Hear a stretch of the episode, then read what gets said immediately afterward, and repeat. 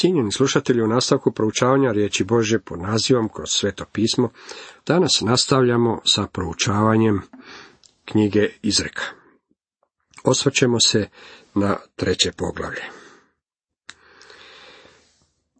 Koraci koje mladić sada mora poduzimati su koraci opterećeni odgovornošću. Napustio je dom i krenuo je u život u kojem dolazi u dodir sa stvarnošću.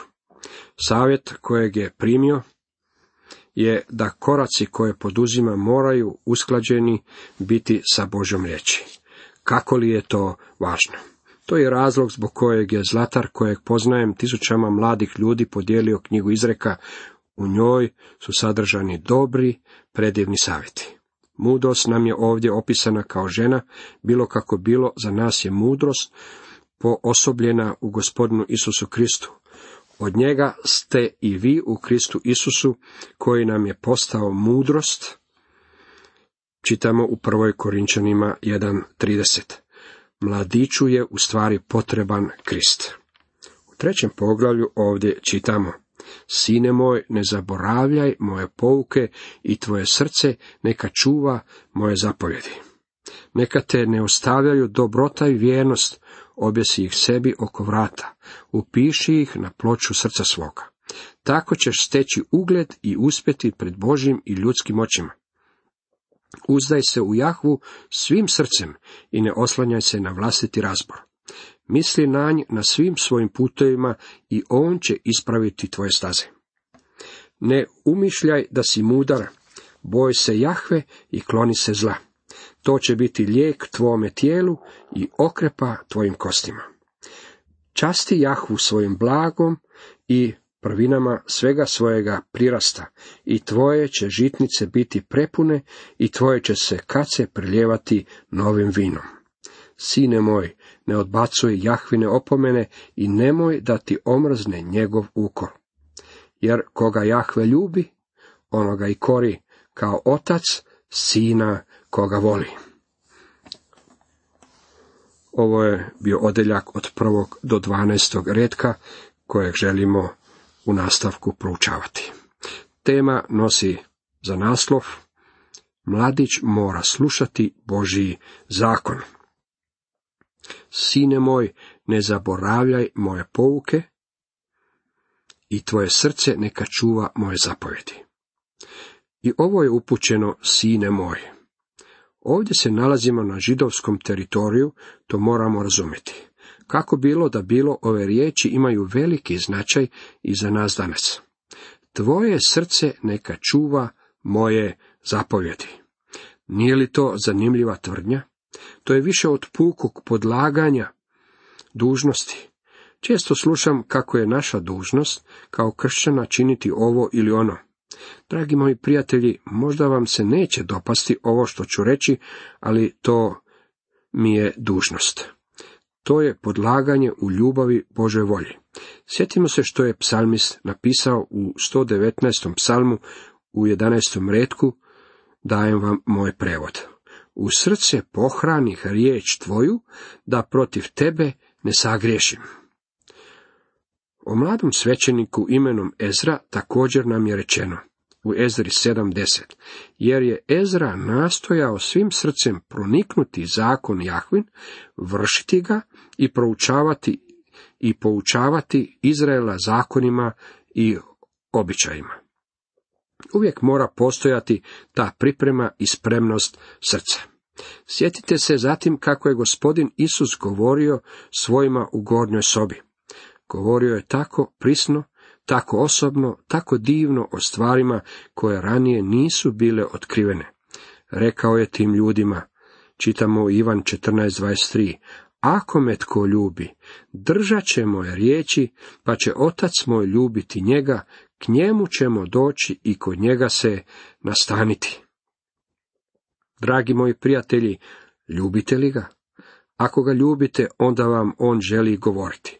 Nemojmo govoriti o nekakvim dužnostima. Neki mi je čovjek prije nekoliko dana rekao, s obzirom da radite na radiju, mislim da je vaša dužnost kazati ovo. Brat je zaboravio onaj dio s dužnostima. Ja ljubim gospodina Isusa i stvarno želim činiti ono što on želi da činim. On mi je rekao da propovjedam njegovu riječ. On danas sije sjeme, to je slika njega, i ja sijem po njegovim uputama. Činim to jer ga ljubim. Ako me tko ljubi, držat će moje riječi. Petar je to stvarno dobro razumio. On je zanijekao gospodina i to je bilo uistinu strašno. Nakon uskrsnuća, gospodin je pripremio doručak na obali Galilejskog mora. Kada je Šimun Petar došao do njega, je li ga gospodin upitao, što si time mislio kad si me zanijekao? Je li mu to rekao? O ne. Upitao ga je, Šimune, sine Jonin, ljubiš li me?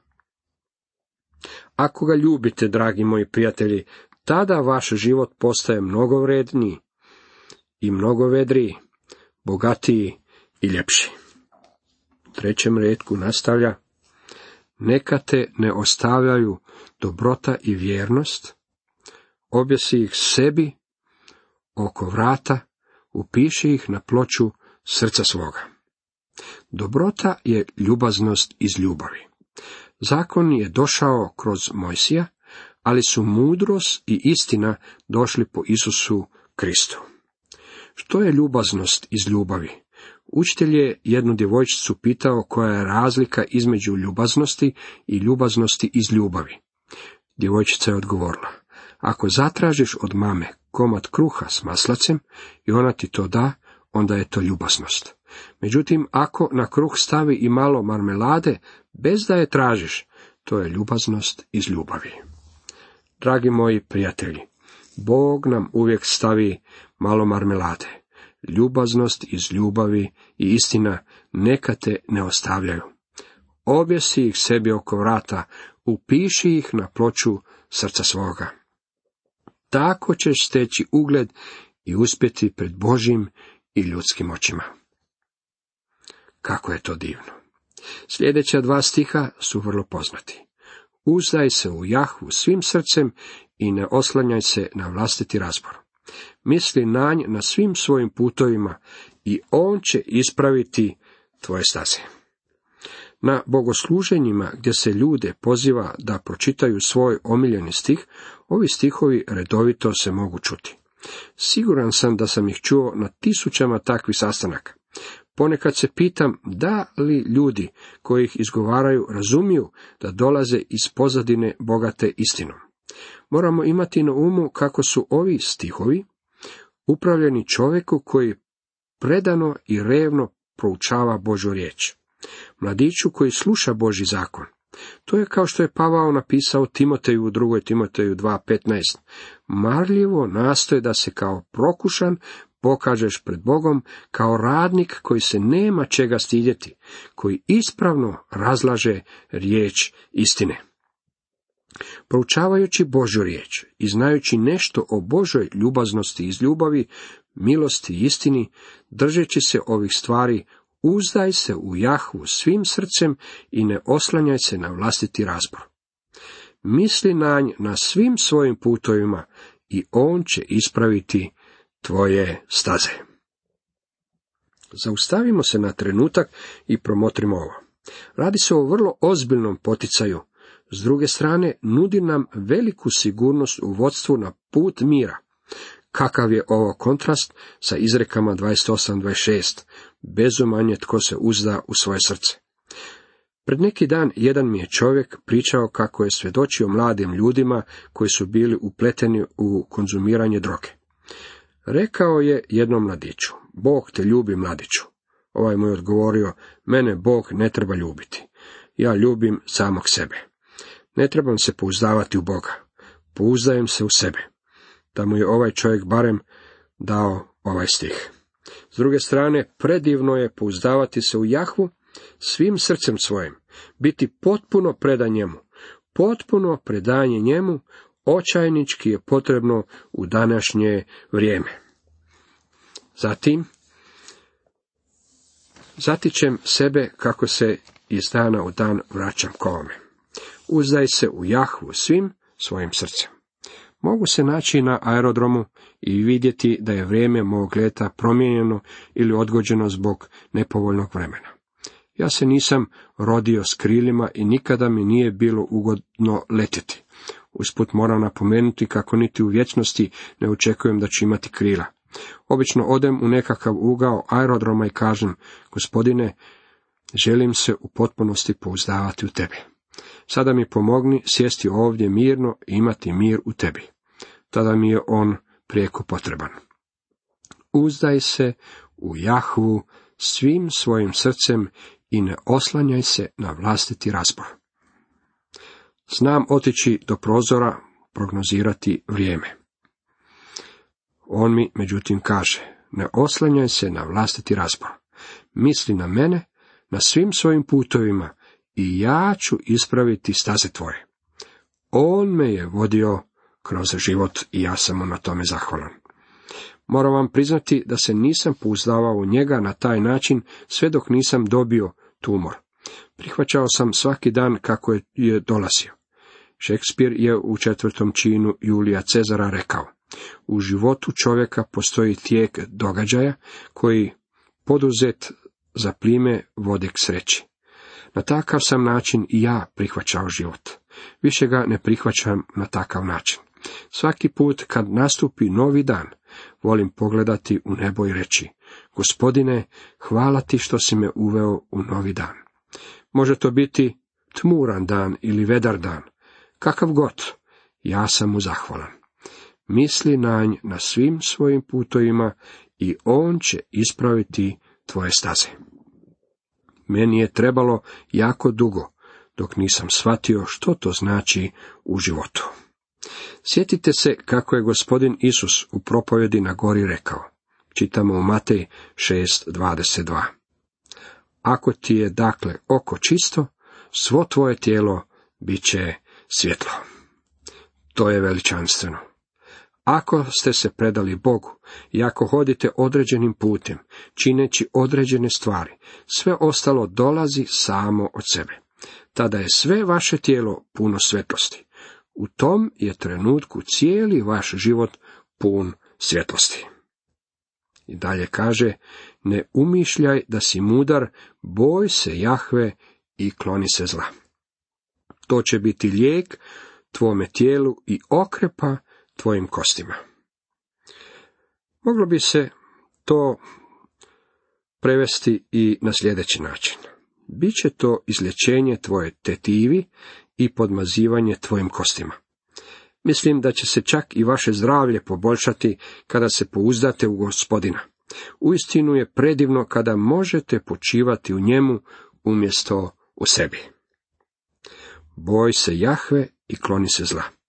Apostol Pavao savjetovao je mladom Timoteju, čitamo u 2. Timoteju 2.19. Neka se kloni opačine tko god imenuje ime Kristovo. Na taj ćete se način udaljiti od grijeha i svega ostalog što nagriza ne samo vaš duhovni život, već također i vaš tjelesni život.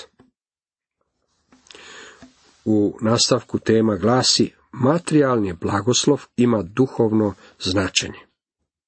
U devetom i desetom redku čitamo Časti Jahvu svojim blagom i prvinama svega svojeg prirasta. I tvoje će žitnice biti prepune i tvoje će se kace preljevati novim vinom.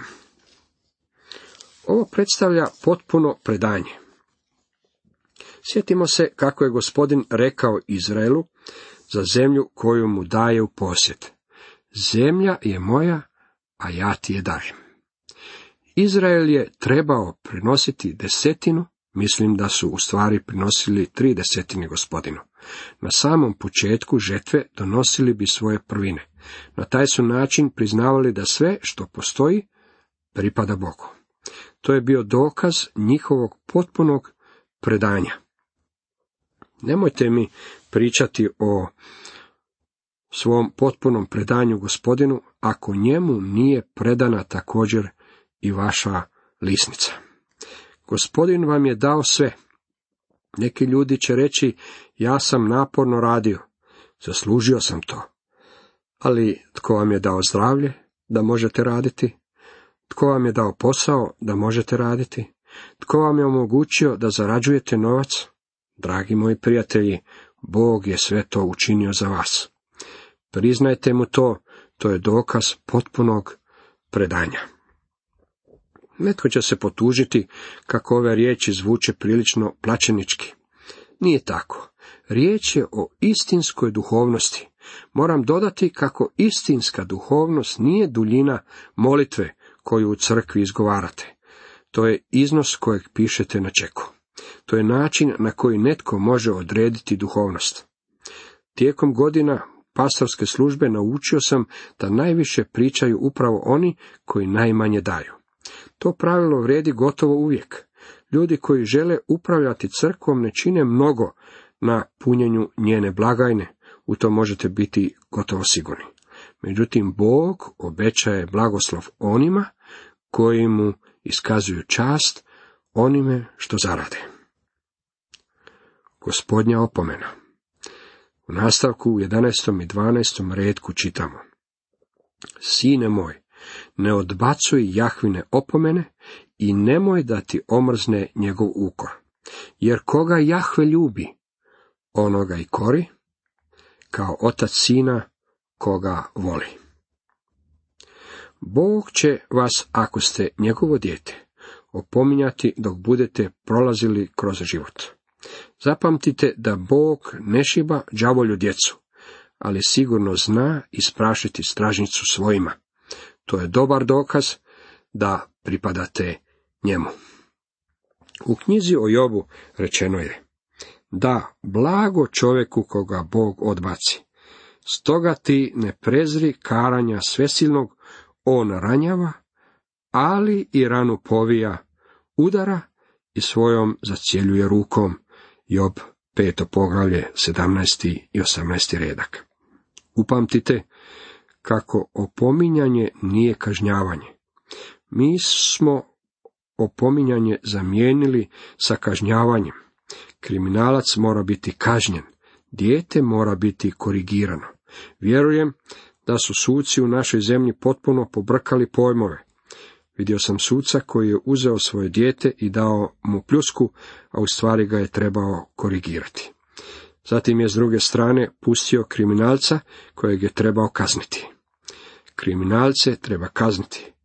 Naša djeca trebaju dobru opomenu. To jest, trebamo ih korigirati i disciplinirati.